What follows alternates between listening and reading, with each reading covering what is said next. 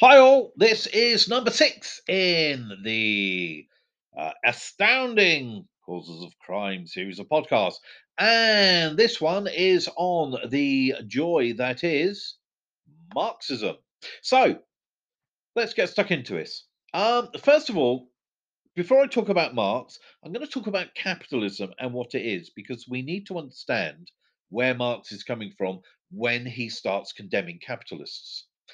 Capitalism is the process by which a private individual or a group of individuals, um, with their own money, start a business. It could be a shop, it could be a factory. Uh, the shop or the factory is termed the means of production, and this refers to how wealth is produced.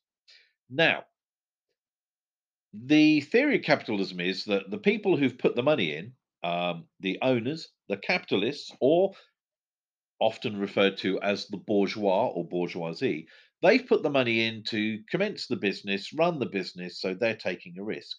They employ workers to work for them to produce the goods or the product. And at the end of the process, hopefully, a profit is made. Now, the profit is distributed in a number of ways. Some of the profit will go back into the business because you'll need the raw material, goods, etc., to, to continue making whatever it is you're making.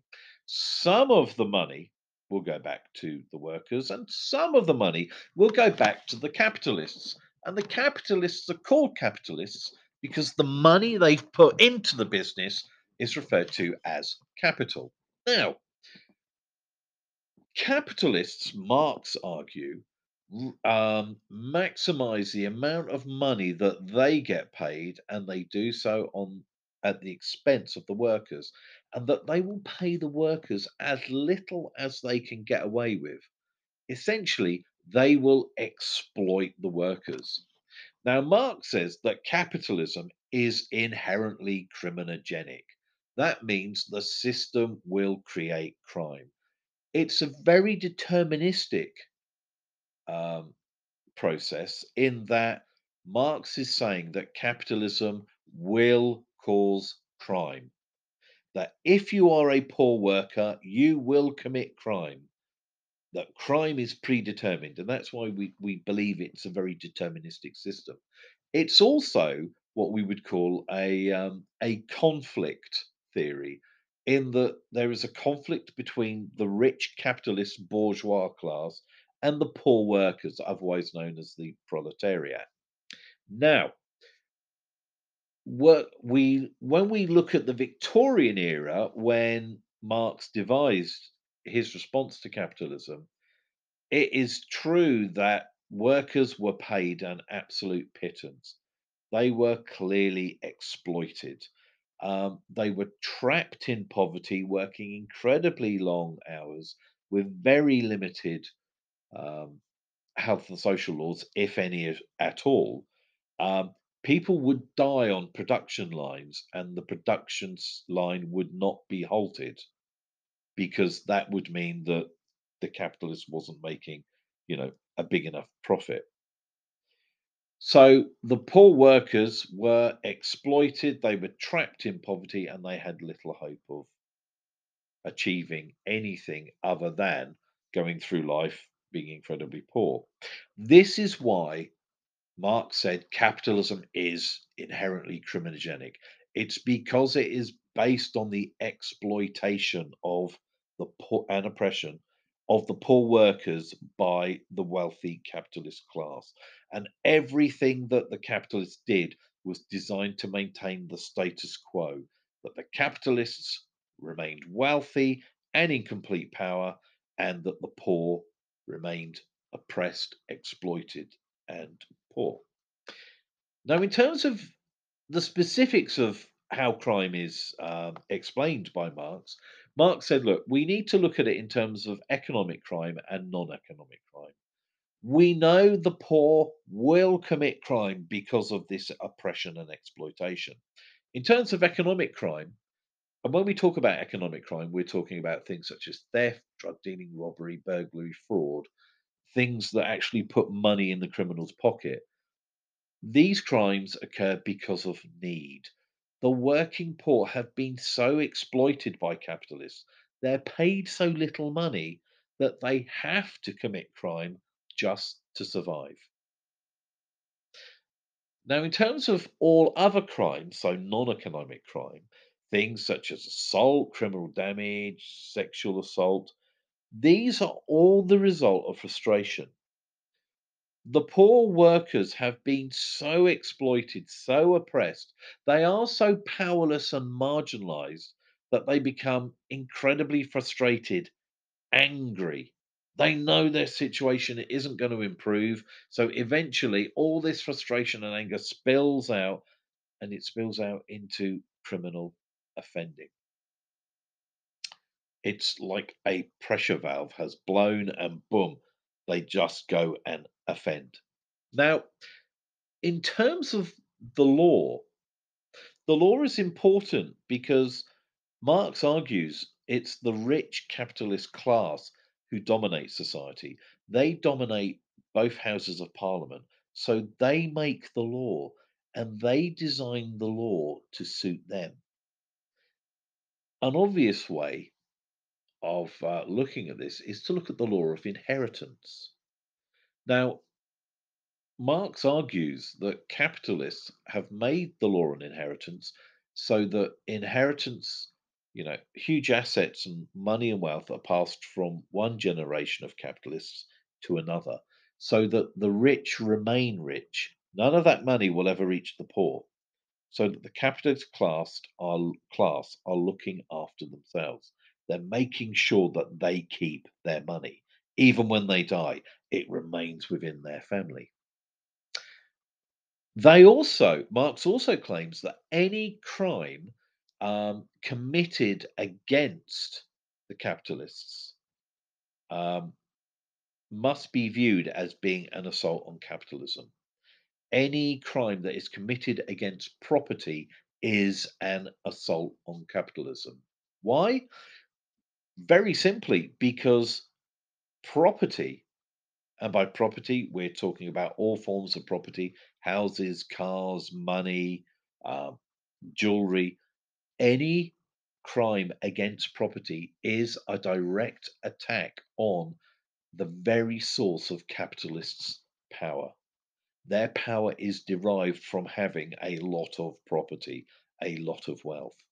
Now, Chambliss claimed that, look, laws are there to protect wealth. And no, we can't see this any more clearly than within criminal law. And Chambliss argued that the vast majority of criminal law is designed to protect property. That's its purpose. And in doing so, it's all about maintaining the status quo. You commit, you know, an assault on capitalism, you must be punished for it. The status quo is the natural order and must be maintained. Where laws do appear to protect the workers and the working class, Schneider believes that they're a sham. And Schneider points to health and safety laws. And think about it. If somebody dies as a result of negligence by their employer, how often does their employer go to prison? Normally, it's just a fine. Yet, if you rob a bank, you use weapons, you can be eh, you can expect you know seven, ten years imprisonment. If you commit the offence of rape, the starting sentence for the offence of rape is is generally lower than it is for a bank robbery.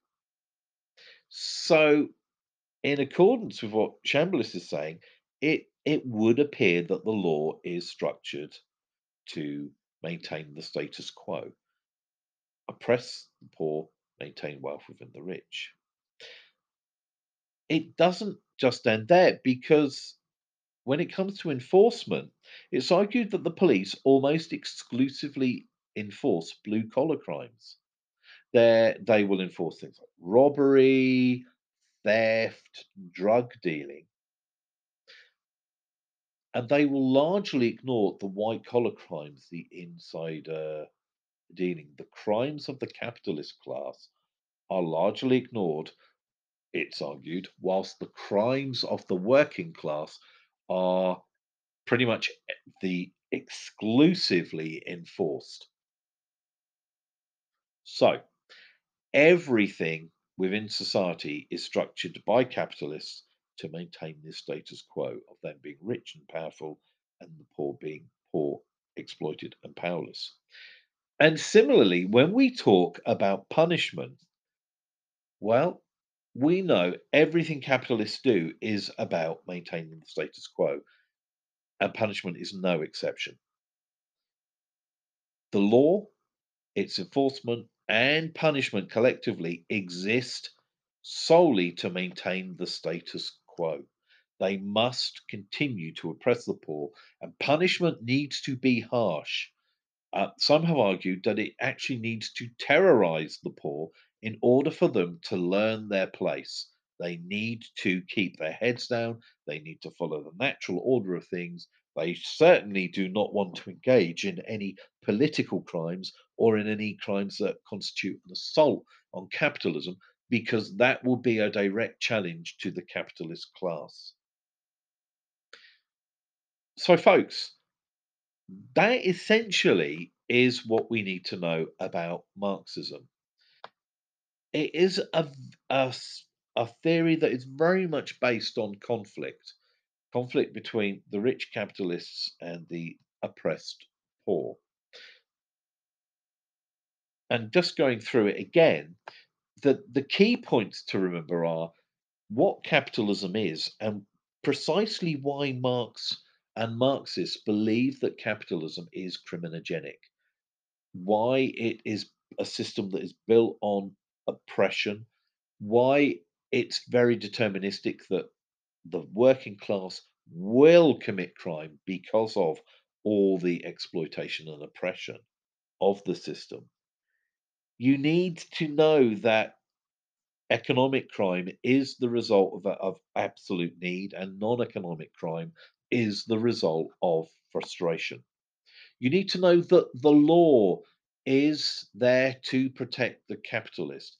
It manifests itself in terms of inheritance laws to maintain wealth within capitalist families, and within the criminal law to protect property, which is the beating heart of capitalist power. We need to know that where laws seemingly exist to protect the working class, they're considered to be for show. They're a sham. They're not enforced, um, and no, they're just there for sh- for show. Um, you know, and even if they were there, you know, for show, you can cynically view, as Pearce does, that perhaps they're only there just to keep the workforce healthy so they can make more money for the rich capitalists. So again, punishment, punishment, like the law, like its enforcement, is there to maintain the status quo. We do not want any change. We want the rich rich and the poor poor. That's the capitalist ideal, or so Marx believes. So, folks, uh, Marxism is a pretty straightforward theory.